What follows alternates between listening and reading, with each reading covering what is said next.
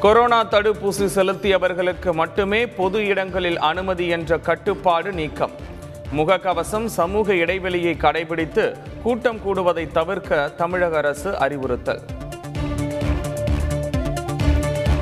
பனிரெண்டாம் வகுப்பு கணித தேர்வு வினாத்தால் முன்கூட்டியே கசிந்த விவகாரம்.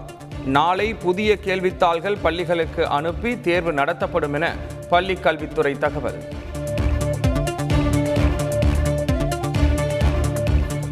சென்னையில் தனியார் பள்ளியில் வேன் மோதி மாணவன் உயிரிழந்த விவகாரம். பள்ளி முதல்வர் மீது நடவடிக்கை எடுக்க கல்வித்துறை உத்தரவு.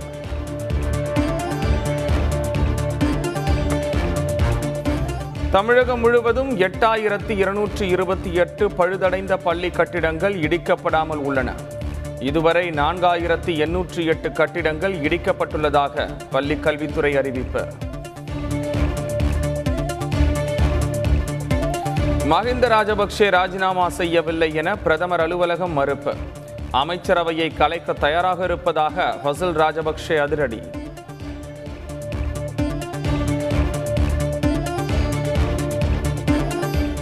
இலங்கையில் ஊரடங்கு அமலை கண்டித்து எதிர்க்கட்சியினர் போராட்டம். கொழும்பில் தடையை மீறி கூடியதால் தள்ளுமுள்ளு.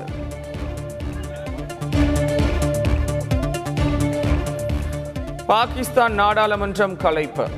பிரதமர் இம்ரான் கான் பரிந்துரையை ஏற்று அதிபர் ஆரிஃப் ஆல்வி அறிவிப்பு.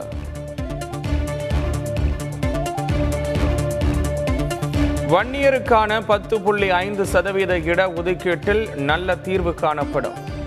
முதலமைச்சர் ஸ்டாலின் உறுதி.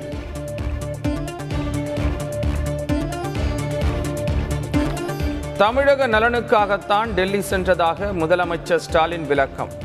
எடப்பாடி பழனிசாமியின் விமர்சனங்களுக்கு பதிலளிக்க தேவையில்லை எனவும் கருத்து. ஆர்எஸ்எஸ்ஸின் இந்து வெறுப்பு அரசியலைப் போல ஜாதி வெறுப்பு அரசியலை கையில் எடுத்துள்ளது பாமக திருமாவளவன் கடும் விமர்சனம்.